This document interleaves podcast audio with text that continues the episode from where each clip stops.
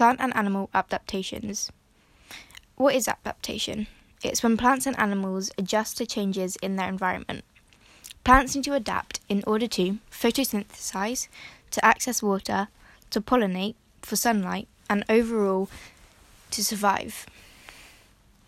How do fan palms adapt? It, has fan shaped leaves so it can catch sunlight and water, which is used for photosynthesis. The leaves are segmented so extra water can drain away. How do buttress roots adapt? Buttress roots anchor the tree to the ground because the trees grow tall for sunlight. The roots are shallow so it can take up nutrients which are on the surface of the soil. How are drip tip leaves adapted?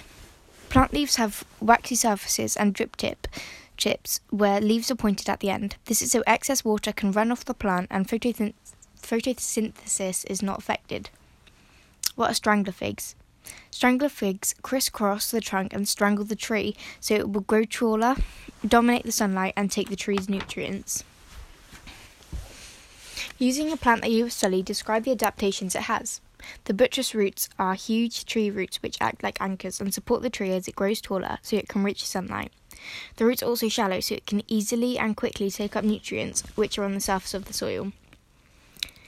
Animals need to adapt in order to allow them to cling to branch- branches, allow them to hunt, help them camouflage, protect them from predators, and to get food easier.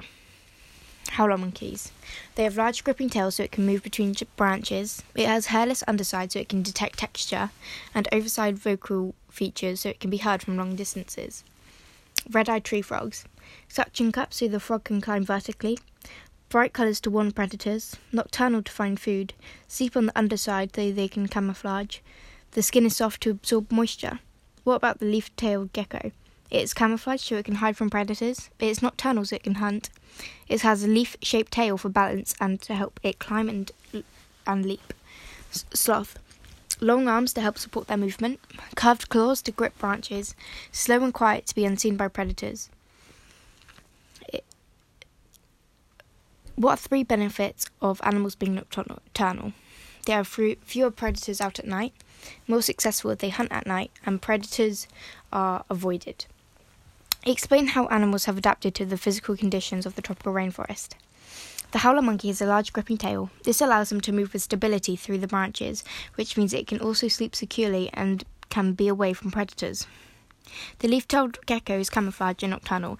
This enables it to hide from predators and hunt when fewer predators are around.